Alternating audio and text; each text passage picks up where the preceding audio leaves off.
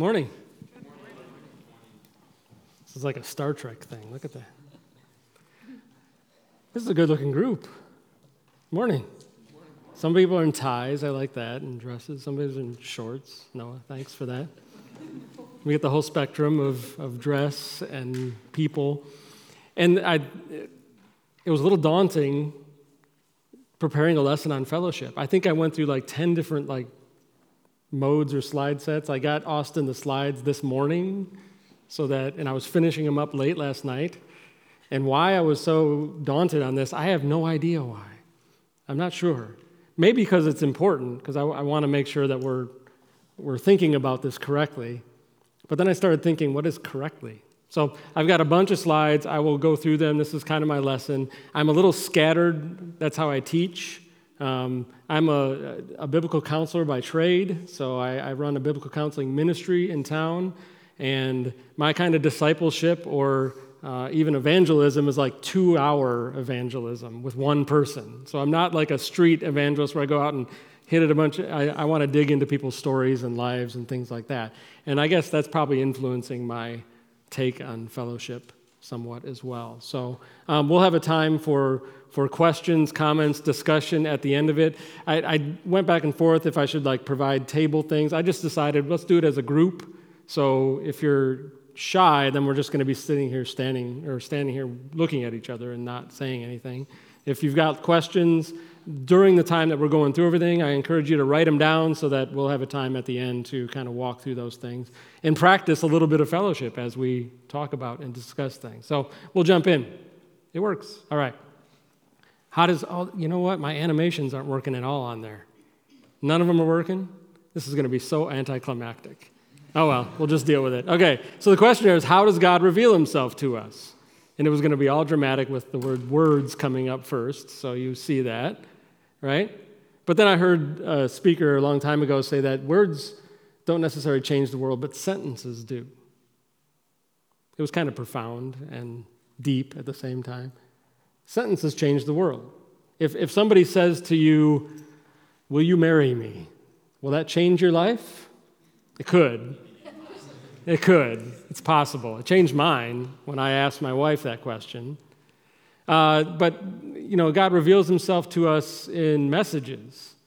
Uh, I like talking about the gospel because technically it's the good message of Christ, not necessarily the good news of Christ, but it's a message that we are given and then we receive and then we believe and then we follow. Information, communication, God is revealing himself to us in very simple ways, isn't he? through these communication means that we are able to do. And one of those ways is through communication with one another fellowship. Right? I joked with Austin when I was preparing this lesson that I was just going to go through that English word. What is a fellow? What is a ship?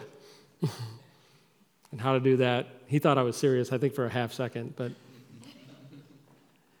All right, so what do you think of when you consider the concept of fellowship. This is interactive, so I need your, your comments. I put a few up there togetherness, true fellowship, social gatherings, discussion. What do you think of? What's the, one of the first things you think of when we talk about the biblical concept of fellowship?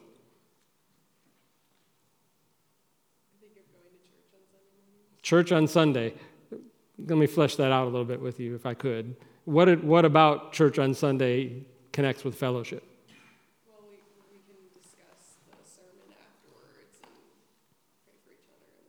So, communication with other people you're talking about. Okay, what else?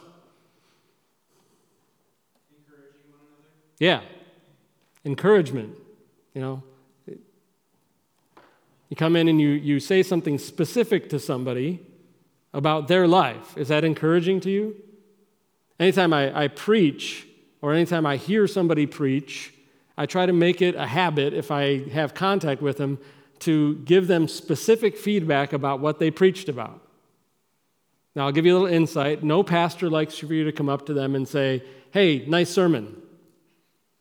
They just spent like 40 hours on this one little 40 minute, 30 minute preaching, and you came up and said, Nice job, right? And then it's kind of like, well, what did you like about it? What didn't you like about it? They have all these thoughts going through their heads. So try to encourage a preacher by going up and saying, hey, that one point you made right there, that really impacted me. It's going to make me think about this, this, this. And then you go on from there. Specifics, because that's encouraging to them. Wouldn't it be encouraging to you for somebody to come up and say something very specific about your life? Hey, when you told me that prayer request and I prayed about it, what, how did that come out? What happened with that? That's specifics that you get encouraged by. Right? So, elements like prayer, confession, teaching, are those part of fellowship?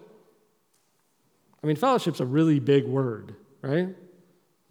You said it about 14 times in the announcements this morning, right? Camping fellowship. That's like intense fellowship, isn't it?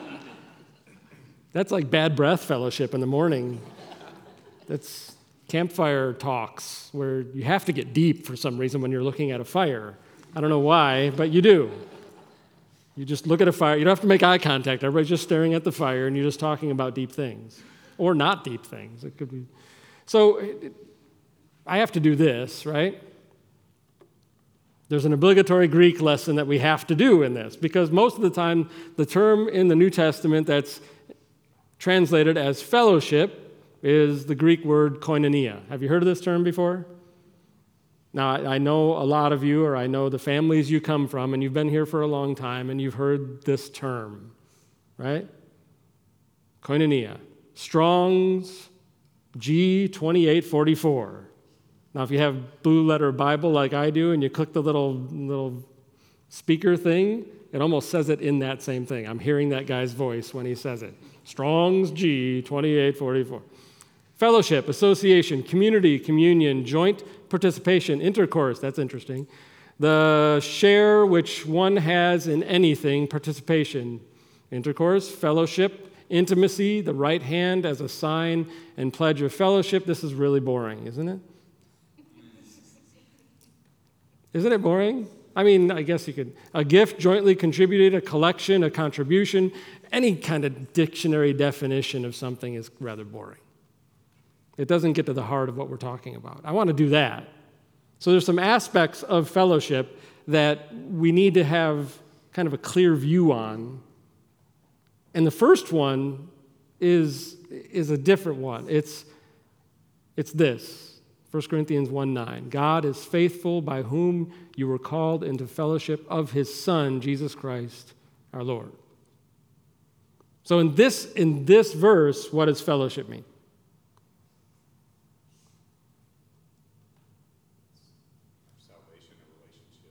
Yeah, it's, it's connected to a person. It's not just a let's get together and have a s'more, it's a fellowship of his son. So that's a, a deeper level, I guess, of fellowship. It's fellowship with God, is what we're looking at. Now, this is, this is the first aspect of fellowship. John 3, John, I'm sorry, 1 John 1, 3 through 4 that which we have seen and heard, we proclaim also to you, so that you too may have fellowship with us. And indeed, our fellowship is with the Father and with his Son, Jesus Christ. And we are writing these things so that our joy may be complete. John is writing beautiful letters to the church. They're not technical letters, they're not instruction manual letters.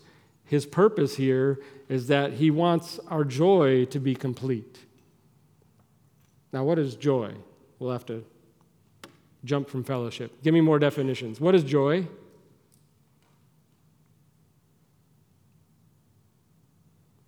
I've been a teacher for a long time. I don't care about silence. I like it. It means people are thinking. So go ahead. Joy. Um I would say it's a happiness that can be found to fullness only in Christ. Okay. You went the deeper route, all the way to Christ. And it's true. It's, it's happiness, good feeling. It links up to what we want, right? Desire. Did you have something there too? Somebody else had a hand raised. She, she smacked your arm. Oh, that was good. Go ahead, Dave. We'll, we'll get to you next. We'll say it again. Happiness without worry. That's good too. We, we have this sense of it's a desire that we want of something good. Is that what you're going to say, Dave? No. Okay, what were you going to say? Well I was just gonna say contentment regardless of circumstances. Right. Right. It's ultimately it's what every one of us wants. Now I'm a, I'm a counselor, so I like to get into the, you know, the question why. Why did you do that? Why do you think about those things? Why do you act this way? Why did your life revolve on that? Why did that decision happen the way it did? And all the whys, if you want to boil them down, come to I want joy. I want this feeling of joy and satisfaction and contentment and happiness, so I'm going to seek after those things. And we do that all the time in very good ways, right? What are you going to eat today for lunch? Anybody know yet? Nobody's planned this out yet. There's no like thought in your mind. Now you're thinking about it though. Right? Now you're thinking about, I'm going to have a panini or I'm going to have this pizza or I'm going to have this thing like that. And why do you pick the food you do? Because you want joy, right? You want the perfect bite. You want this, this culinary experience. We all want that thing and we're all searching for it and we'll pay for it. So we go for it. And, it's, and you don't go for other things like, I don't know, what's, what's something that's bad that you don't like? Broccoli. broccoli. Raw broccoli, maybe. I don't know. Bitter herbs. Bitter herbs. Kale. I mean, it's all green things, isn't it? Now, so I've, I've joked with people before, you know, when I first started drinking coffee, I just wanted it to taste like coffee ice cream. So I would just load it with stuff, right? Because that's what coffee should taste like, right? I'm, I'm older now and it just changes. I got water. You to throw it to me? I think that would be. Okay. So, joy, I think, is good. He's doing this. John is writing this letter as a letter because he wants us to experience joy. And he wants that to be complete. That's where you were talking about. But the, re- the way we get there is he says, well, we have fellowship with us, and indeed our fellowship is with the Father. This, this community, this communing with Him, this relationship, this partnership, all those things in the definition of fellowship, he's saying we have it with the Father. Now, that's an interesting concept. We'll, we'll get there in a moment, talking about a little bit more. So here's a very small letters on this screen. Can you read it there? I'll read it for you. C.S. Lewis You've heard of him, right? He wrote, perhaps, and this is, he's talking about glory, but I think it transitions over to fellowship well. Perhaps it seems crude to describe glory as the fact of being noticed by God. But this is almost the language of the New Testament. St. Paul promises to those who love God not as we should expect that they will know him, but they will be known by him. That's 1 Corinthians 8 3. It is a strange promise. Does not God know all things at all times? But it is dreadfully re echoed in another passage in the New Testament where we are warned that it may happen to any one of us to appear at the last before the face of God and hear only the appalling words, I never knew you, depart from me. In some sense, as dark to the intellect as it is, un- unendurable to the feelings, we can be both banished from the presence of Him who is present everywhere and erased from the knowledge of Him who knows all. We can be left utterly and absolutely outside, repelled, exiled, estranged, finally and unspeakably ignored. That's the bad news. On the other hand, we can be called in, welcomed, received, acknowledged. I think that it drove me when I was reading that book, The Weight of Glory, to an understanding of God's fellowship with us. He welcomes us, He receives us, He acknowledges us, He knows us, He knows our name. That's, that's fellowship, isn't it? He said at the camping trip, if you're not going to stay with us that night, what can you do? Can you come join? You are welcomed in. Come hang out at the beach. Come join our group. That was an invitation. You do it all the time. We do it just everywhere around this church. Hey, do you want to have lunch? Hey, do you want to have dinner? Let's come over to my house. Welcome them in. I, I'm I want to walk up, I'm not brave enough to do this, but anybody who has a welcome mat in front of their house, I want to walk up and just knock on the door and walk in. and they'd look at you really strange, and I said, You put it right there. You welcomed me in. The whole world, right? Anybody a welcome mat now is like to flip them over when you get home. but that word means something, right? It, it, was, it was commonplace, you know, way back, hundreds of years ago, thousand years ago, to call on people, not on a phone, not on any device, but to walk up to their home and knock on the door and walk in and have a cup of coffee or some other thing that you wanted to share with them if you're inviting somebody into your home. That's, that's the intrinsic and joyful idea of fellowship. And here it's just this concept that C.S. Lewis brings out it's, it's being welcomed. It's a beautiful idea. The opposite is terrifying, it's appalling, it's unspeakable. Depart, I've, I never knew you. We don't want that from God. So, fellowship with God, how are we supposed to relate to God? Now, don't read that verse yet. Seriously, don't look at it. Don't look. How are we supposed to relate to God? What, what does He tell us to do to relate to Him? The word supposed to is really kind of, it's an impactful word. What do you think? Spend time with him. Time how? Okay. Read his communication to us, right? That's how we're supposed to relate to him. That's really the only way we can if we want to know him. Right? How else? We're supposed to relate to him. Yeah, once you hear those words and read those words, then you follow those words, those instructions, those guidances, those, those encouragements. You, you take them to heart and you listen to them and you obey them, right? If they're commands or guidances or just wise teachings, you say, I'm going to put that into practice. It's like if you're in school, going into school, in college, and your professor says those famous words, you're going to want to write this down. What does that mean? You're going to want to write it down. You're going to want to know that if you didn't listen to anything else in my lesson, listen to this. You know that's going to be on the test later on, right? So you follow that instruction. You're like, oh, I've been spaced out the whole time, and now I'm going to write that one down because I know it's coming later on. I've heard that thousands of times. I don't think I remember any one of them now. Maybe in seminary I do. So, Mark 12, 29 through 30, Jesus answered, and they were asking him again, What is the greatest commandment? The most important is this Hear, O Israel, the Lord our God, the Lord is one.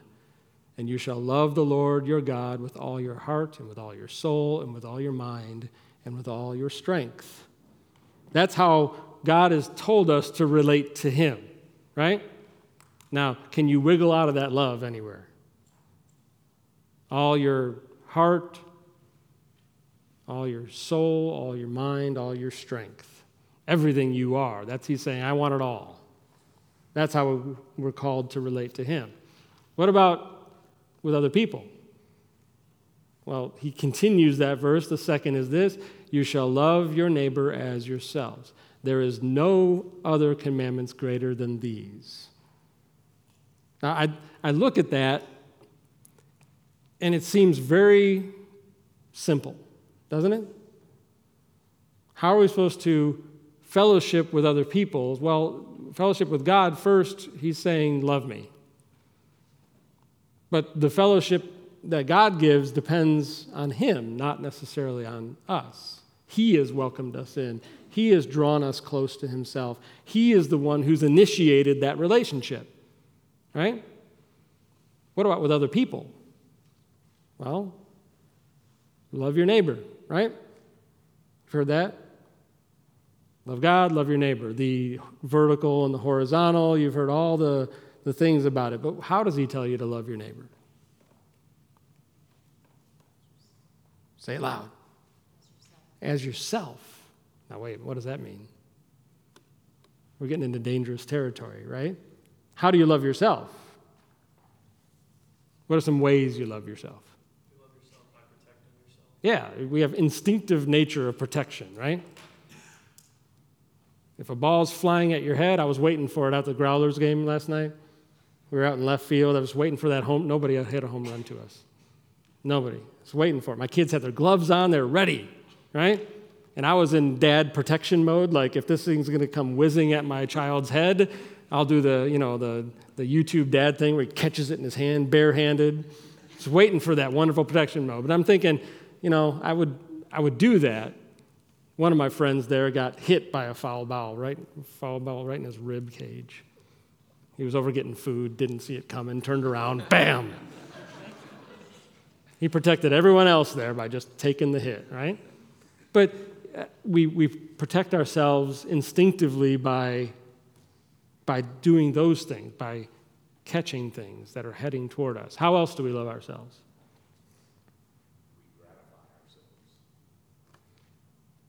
I'm afraid to flesh that out a little bit. How? How do you gratify yourself? We do the things that we want to do. Yeah, We seek out our own enjoyment. right. You, you, you have soft furniture at home, right? You don't just have like plastic benches in your family room. Why? Because we want to sit down and be comfortable. There's padded chairs in here. You know, we, we want to eat good food. I already mentioned that. I think I'm making myself hungry. Um, we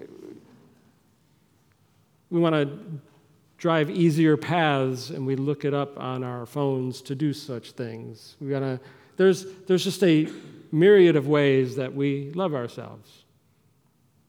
Anybody look at a mirror this morning? I'm not going to go further than Dave may not have, but I. Yeah, we, we, we just we care for ourselves in so many different ways. And, and God doesn't say that's bad. It's not selfishness. It's, it's a teaching tool, is what he's doing here. He's saying, okay, you know how you love yourself. There's your model. Love other people that way. Care for them that way. Protect them that way. That's what Jesus just said was part of the greatest commandments. It's, it's the whole Ten Commandments wrapped up into two love God, love others. And we have a model for that just love them as you love you. Pretty easy. If you're hungry, feed somebody else. If you're thirsty, give them water. That's other passages that may be coming to mind then. So, fellowship with others is part of this too. We have this fellowship with God that God initiates, and He's the one who draws us in. And now we have the opportunity to love other people by doing the same thing He did, drawing them in, welcoming them in. This is what fellowship then fleshes out to be. So, how are we supposed to relate to other believers then? That, that others there was everybody on the planet, not just others who believe like I do. It's everybody. Love others, neighbors. What about believers? How are we supposed to relate to them? Building each other up? Yeah. How do we do that? Everybody, how, how do we build other people up? Know what they like, what they don't like, get to know who they are. Small talk, right? Don't you love small talk? Is everybody who loves small talk? I love small. You have to do it, right? You walk up to somebody, say, Hi, my name is. That's small talk, isn't it? What do you do? That comes up later on, right? That's an uncomfortable question because sometimes if you're like, I don't have a job, I don't do anything, I'm just like, then you got to come up with some creative thing like writing a resume on the spot all of a sudden. I don't know how to sell myself in this situation. It's stressful. But there's, that's why small talk is stressful to people, right? But, but what you're doing is you're establishing fellowship. You're establishing relationship. You're establishing things that, that connect you. You can do it really, you know, nice shirt. Where'd you get that? Oh, I shop there too. Fellowship, right there. Small talk fellowship, but it's fellowship nonetheless, right? So, one of the ways that Paul tells us to fellowship is in Romans 12. In this section of Romans, if you know the book of Romans, is the, the application section, if you will. The first 11 chapters of Romans are instruction about doctrine, about who God is and who you are and what the status is between you. No, no major commands of what you should do with that knowledge. Just this is the way it is. Now jumps into chapter 12 and he starts telling us because of all that, because of you know who God is and who you are and what he's done for you, now we get into the instruction time. And this is what he says in Romans 12 starting in verse 3, for by the grace given to me I say to everyone among you not to think of himself more highly than he ought to think, but to think with sober judgment, each according to the measure of faith that God has assigned. So here's another aspect of fellowship that we just jumped into humility. How many times do you like to go up to somebody and they just start talking about themselves for 20 minutes and their accomplishments? Is that fellowship? Perhaps not. It's not community, it's not care, it's not connection or partnership.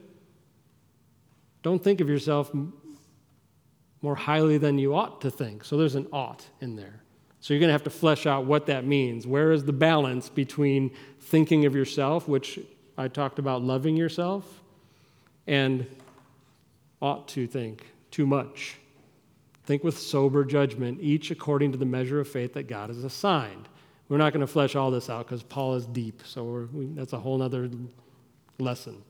Verse 4 For as in one body we have many members, and the members do all do not have all the same function. So we, though many, are one body in Christ, and individually, individually members one of another.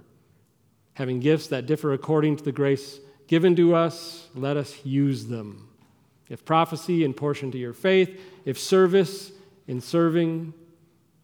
The one who teaches in his teaching. The one who exhorts in his exhortation. The one who contributes in generosity. The one who leads with zeal. The one who does acts of mercy with cheerfulness. Now, you don't have to, this isn't a, you know, strength builders test of where you're trying to find your, your thing or an Enneagram something. I'm, I'm verse 6, I'm not verse 7. No, he's just trying to give us an overview that there's going to be different gifts with different people. And guess what? We're all different in here in so many ways. But what he's doing is he's saying, but you have to understand you're, you're members of something, you're connected right? He, he uses a, a body metaphor, right? So if I was teaching this to little kids, I'd have them stand up and say, touch your head, now touch your knee, heads and knee, shoulders, knees and toes, and we can do all these things, right? Why is your head on top? We have a body, it's designed this way. We believe that, right? This just didn't come together by chance, and this, this was formed and shaped and molded exactly in this form we call humanoid, right? Why is your head on top? Yeah, I mean, it's the, it's the center of all functionality, right? But God could have put it on your hip, couldn't He? That'd be weird. Everything would be different then, right? All of our tables, chair, everything would be all different if our head was down here. Right? Everything is in response to this humanoid shape. You're sitting in chairs that mimic the way we look. So God designed it this way. There has to be some kind of purpose, right? And He said, You're a member of a body. He's trying to get us an understanding of what He's talking about. And He gave us a ready made metaphor for this. Our head is on top because he wants us to understand Scripture. Understand, God created everything and knew what he was doing, and he created it specifically so that we would understand Scripture. He gives us all kinds of metaphors to do this birds and flowers, so that we won't worry. Light and dark, so we will understand the difference between what God is projecting himself as, light of the world, And don't be in darkness. Don't be blind to the things that he's exhorting us to do or not do. So the body means he puts the head on top because he said Christ is the head of his church, and that verse doesn't make any sense unless your head is on top of your body. And we are his members. What do we do? Well, for as in one body we have many members, and the members do not have all the same function, just like on your body. So we, though many, are one body in Christ and individually members one of another. We are connected this way. If you cut your hand, what happens? How does the rest of your body get involved? Your other hand gets involved, right? Stop the bleeding right away. Does your heart get involved? Without even realizing it, your heart gets involved. Do your feet get involved? Wear the band aids, right? Right? Does your, do your sweat glands get involved? If it's deep enough cut, yeah, they might. So eh, your whole body gets affected by this little cut, a paper cut. And all of a sudden you're like, does your vocal cords get involved? And your diaphragm and your lungs get involved? Yeah. We're one body with many members, and we have different functionality for that. That is what God is calling, and Paul is pointing out, is this fellowship that we have together as believers. One part of the body hurts, we all hurt. That was the prayer requests around the tables, right? We have members of our body in Papua New Guinea.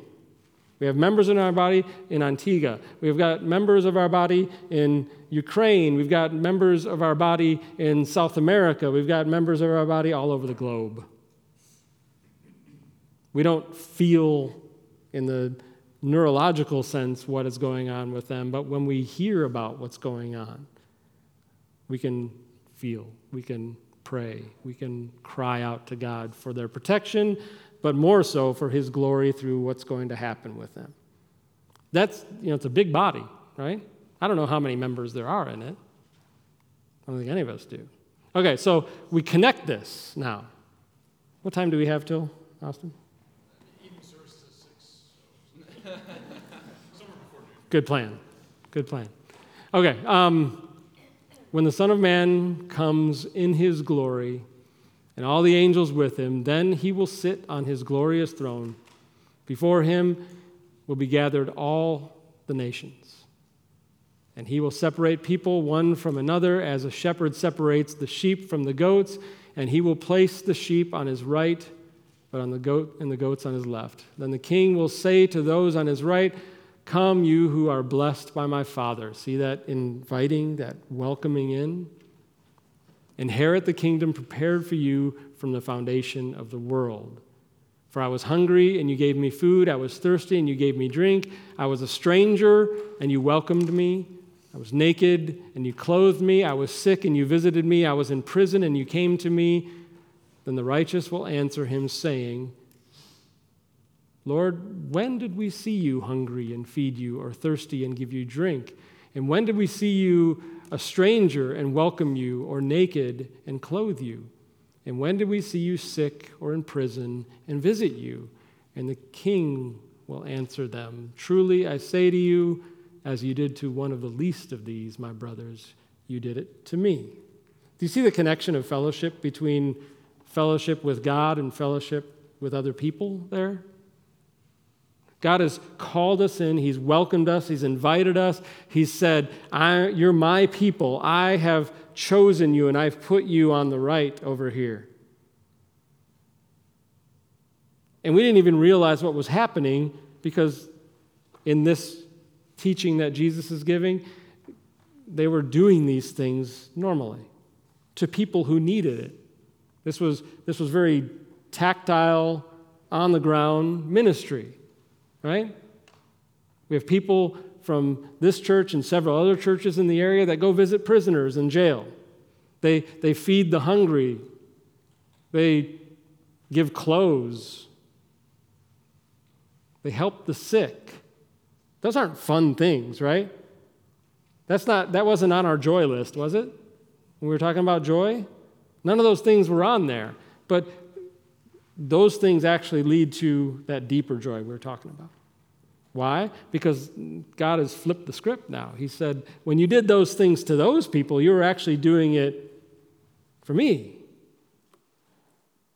It was, he was pointing out that the, the fellowship with God leads to fellowship with other people.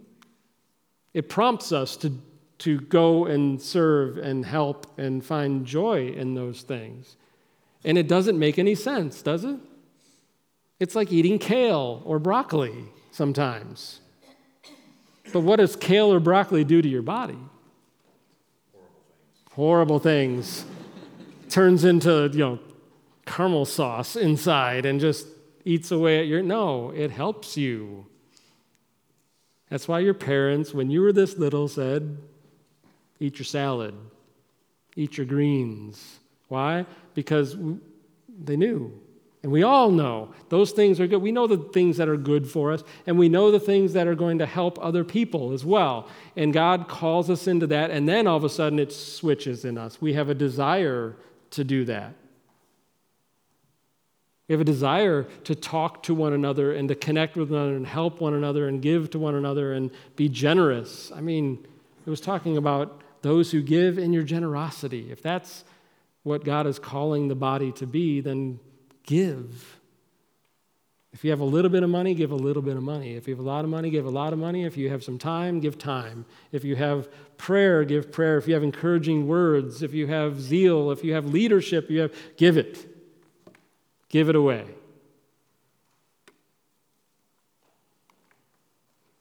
Okay, I need some help on these things. We'll kind of go through these verses quick. So, the outcomes of our fellowship fellowship with Christ equals a status change. So somebody grab for me 1 Corinthians 15 22, one verse. Who's got it?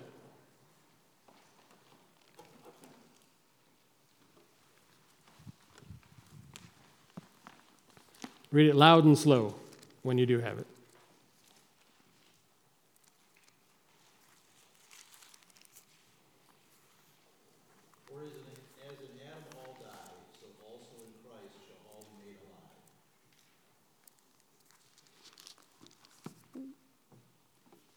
When we're connected in fellowship to Christ, our status changes from death to life. Now, we understand what death is, we understand what life is, right? Because we live in these physical bodies and we have been to funerals. I've been to many in this room. So we understand that in Adam all die, but in Christ our status changes. That's Him drawing us to Himself in fellowship and community and togetherness and partnership. Okay, 2 Corinthians 5 17. Who's got that? Therefore, if anyone is in Christ, he's a new creation. The old has gone, the new has come. Right? Do you understand what old and new mean? How many TVs have you had in your lifetime? The technology changes about every six months now, so it's like we got to change, and there's old ones and there's new ones. How many uh, phones have you had? We've got like a phone graveyard in one drawer of our house. There's like six or seven or eight or ten, I don't know how many are in there, but there's these old phones that, you know, there's a flip one I used to love. It was beautiful. It fit my ear perfectly. Yeah. Old things, new things. He's saying the old is gone. You're a new creation, right? Created new. That's the status change when God calls us into fellowship with himself. Galatians 3:26.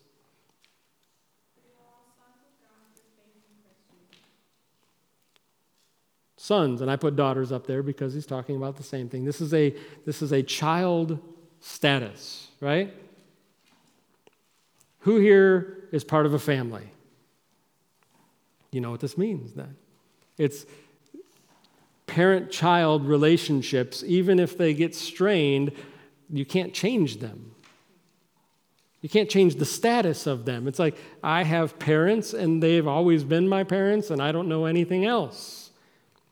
And he's saying there's a richness of this teaching about what sons get in first century world the inheritance, this idea, the status of being a child of somebody else. Now, you know, have you ever been called, oh, you're the daughter of so and so, right?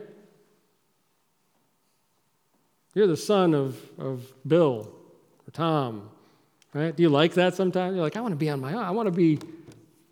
And I did for a long time, and then my kids started getting called, oh, you're Bert's son, you're Bert's daughter. And now they're kind of branching out, and they've got, and now I've been called, you know, Anthony's dad. like, oh, I like that one. My name's not in it anymore. I kind of like that. But the connection is always going to be there. So that's what he's doing. He's saying our fellowship with God means there's a status there that we really can't revoke, we can't change. Okay, Ephesians 2 11 through 16.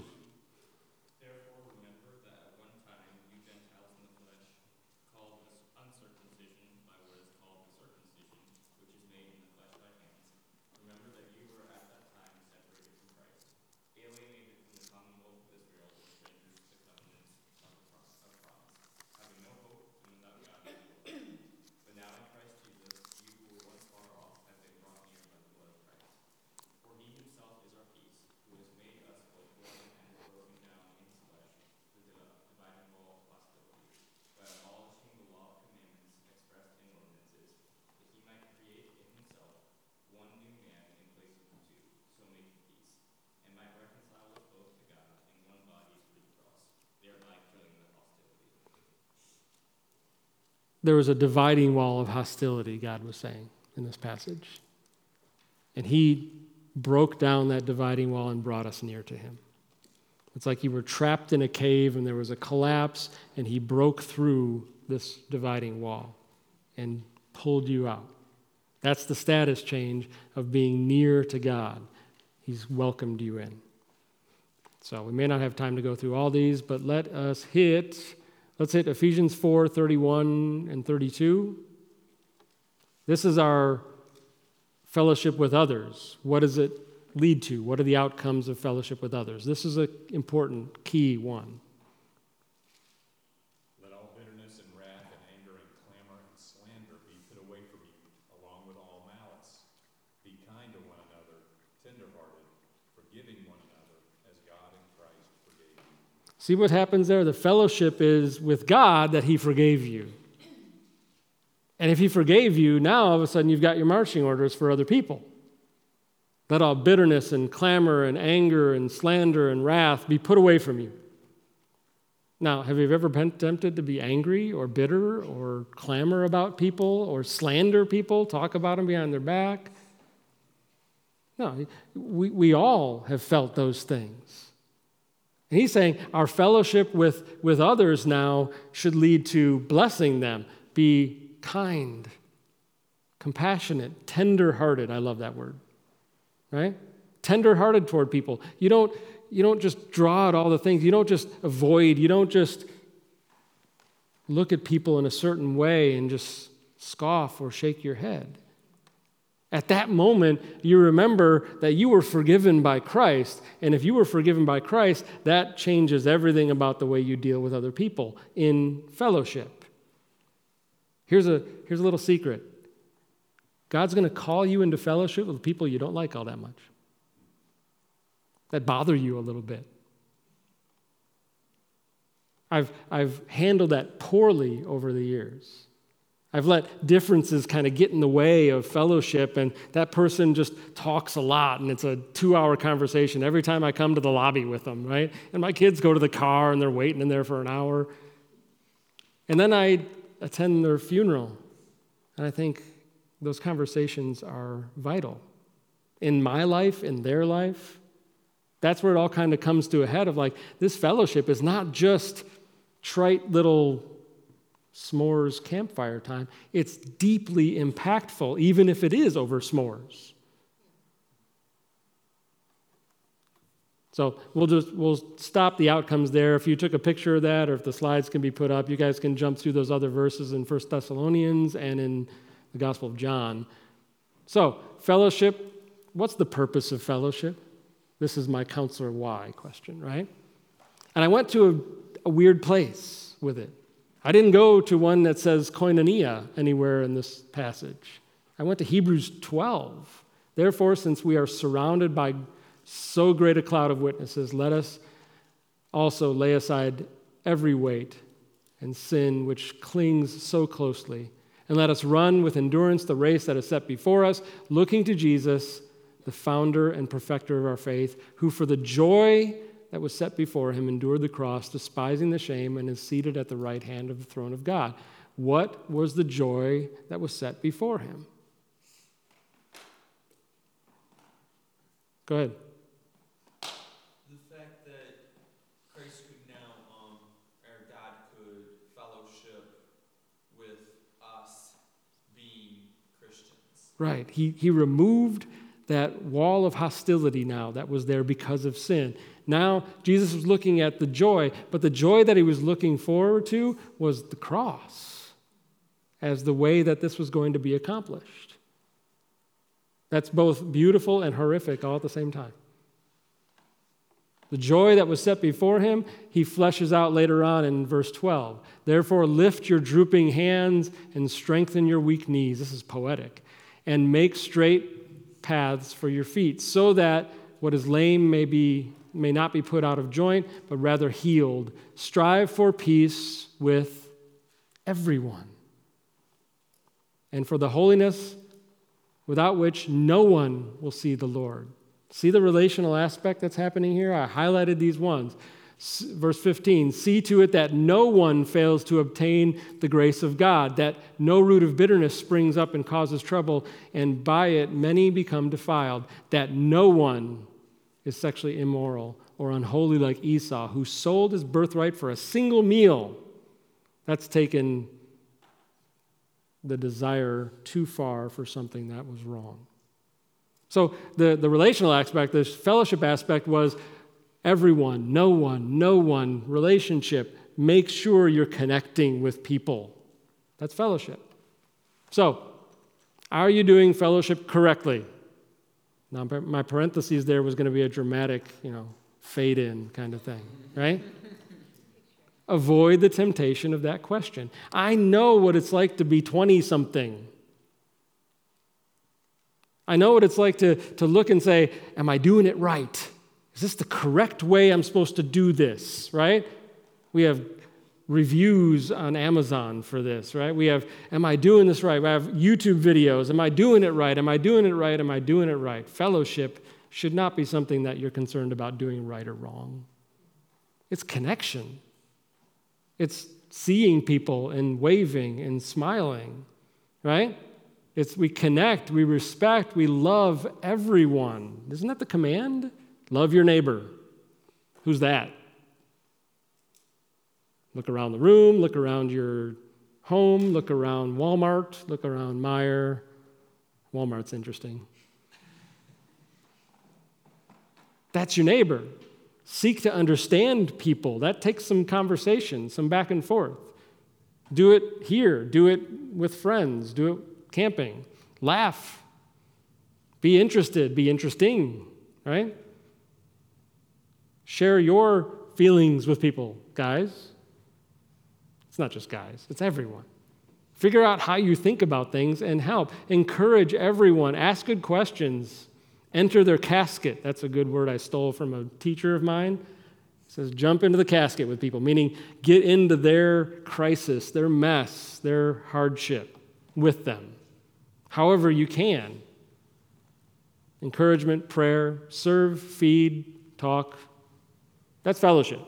I don't think we need to make it more complex than it needs to be. God was just saying, I've made you relational people because I'm relational. So do that. Don't think about, am I doing it right? Some people get down on fellowship like, oh, it's just a social club thing. We didn't talk about anything important. Yes, you did. Yes, you did. Even if it's the color of your shirt or your hairstyle, or it's something that you're just like, oh, can we get to the deep stuff already? But that person may not be ready for the deep stuff. So you defer. And they may ask you at some point in time, hey, what do you think about this? And then you can jump in and say, oh, they asked me a good question. I can dump into the deep stuff now. Be patient with it, be ready for it.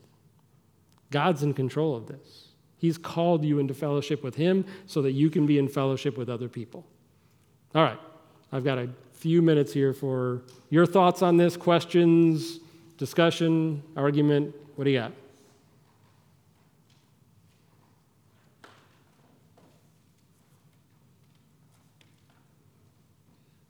So in First John, it also says, um, like love your like love your brother, like like love each other. Um, but if you hate your brother, right, then that has serious consequences Mhm. because it's like if you can love, if you can't love someone you've seen, then how can you love like God that you haven't seen? Um, but if we like in fellowship, right, like is there a right and wrong? Like if I intentionally avoid situations to have fellowship with my fellow believers or others, it's not necessarily hating them, Mm-hmm. but it's not it's not loving them. Yeah. So does that hold the same weight of how do you love someone that you've seen? Or like how do you not love someone that you haven't seen? Versus like Right. I mean, the, the prohibition against hating somebody is, is a stark warning that God doesn't want that to be your heart. Now, I also understand that there are situations where, where you're not going to feel compelled or you're not going to feel safe, you're not going to feel do. So, as a counselor, I, I look at things and I'm saying they're way more complex than I give them credit for sometimes. Excuse me. And so I want to make sure that I'm, excuse me, um, I'm nuancing that so that you understand it's not give of yourself until you are depleted. God said you love yourself, and that's the model you use to love other people. But there's still this idea of I have to make sure that I'm in a safe place. I'm not going to put myself in a, in a place where it could be detrimental to me or other people. That's a nuance to it. It doesn't mean that you hate somebody if you're, if you're saying, I'm going to have, I'm going to maybe approach this person with some other people. Right? We're going to come as a group. That's, that's even if there's confrontation, and that is love. In Matthew 18, when it talks about the, the, the way of going to somebody who has caused an offense, you go to them and tell them their thought, their fault. This is a relational aspect. But if, but if it starts to get weird, this is my own translation of the Greek here, then you bring somebody else along with you. And then you expand the circle because this person needs that. There's even por- portions of, of scripture that talk about have nothing to do with that person or avoid them or don't even eat with them or don't assemble with them. These are very specific instances where Paul was drawing out a, a circumstance and saying, how do, you, how do you handle this one now? And the whole goal, the whole time, is to bring people back in, to welcome them back in, but under the way God has called us to do it. The way God has called us into fellowship is this one that fulfills, that gratifies, that is, brings on contentment. If there's somebody who is not willing to do that and they're sinning and they're hurting and they're harming people, then you get other people involved so that you can rebuke, which is a loving act, admonish, all with the motive and the goal to bring them back in. Now, the, the beauty of that is that it's not up to you if they respond to that or not. If they repent, it's because God has laid that on their heart. So you don't have to be the one saying, if I don't do this right, if I don't say the right exact words the right way, they're not going to come to faith in Christ again or not come back into the body. That's not up. You get faithful with your words to say, We'd love to have you back. Please consider what you're doing, and then let God do his work. Let the Spirit convict. So I don't know if that answers your question fully, but there are, there are going to be times when you're like, I don't feel good about going and talking to this person in fellowship and things like that. So maybe you, you grab a few more people or you talk to the leadership of the church. Remember, we're a body. What happens if part of your body is not communicating with the rest of your body? What happens to it? If it's cut off, if you will, it doesn't have the strength that it has with the body. Actually, it dies off, physically speaking. So don't disconnect from the source that you have, the resource that you have that God has given you, which is the body of Christ, the people around you. If you have a question like that, go to people and say, hey, what do I do in this situation? That's why I do what I do, because there's lots of questions that are hard to answer, and this book isn't as clear as I'd like it to be all the time. You know, it's poetic. So I'm like, okay, I, I, I, like poetry, but sometimes it doesn't get as specific as I want it to be. Or Paul doesn't get as specific to this thing. How do I handle AI? Oh, Paul doesn't address that in here, right? I don't mind AI. I think it's going to be a cool tool. But are there principles there? Well, talk to people about it. That's he's called you into fellowship. So, any others? We gotta we gotta run. I'm over time, but yes.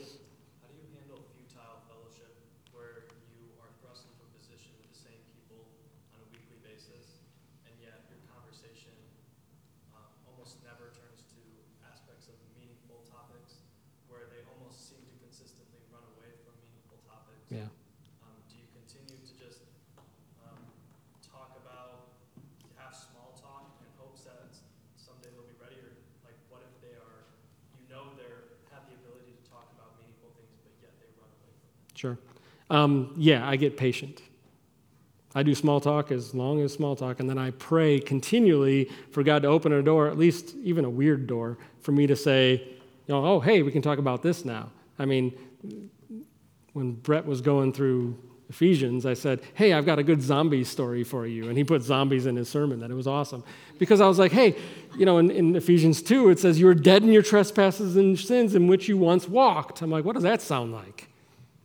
The Walking Dead? Come on, it's zombieism right there. but zombies, that whole storyline is because it's a reaction to what God has done. So I get patient with people until, until there's a door that opens, and that's what happened with the zombie stuff because I was working with these guys and they would just talk about everything else until the one day they said, Hey, we make zombie movies. I'm like, Oh, okay.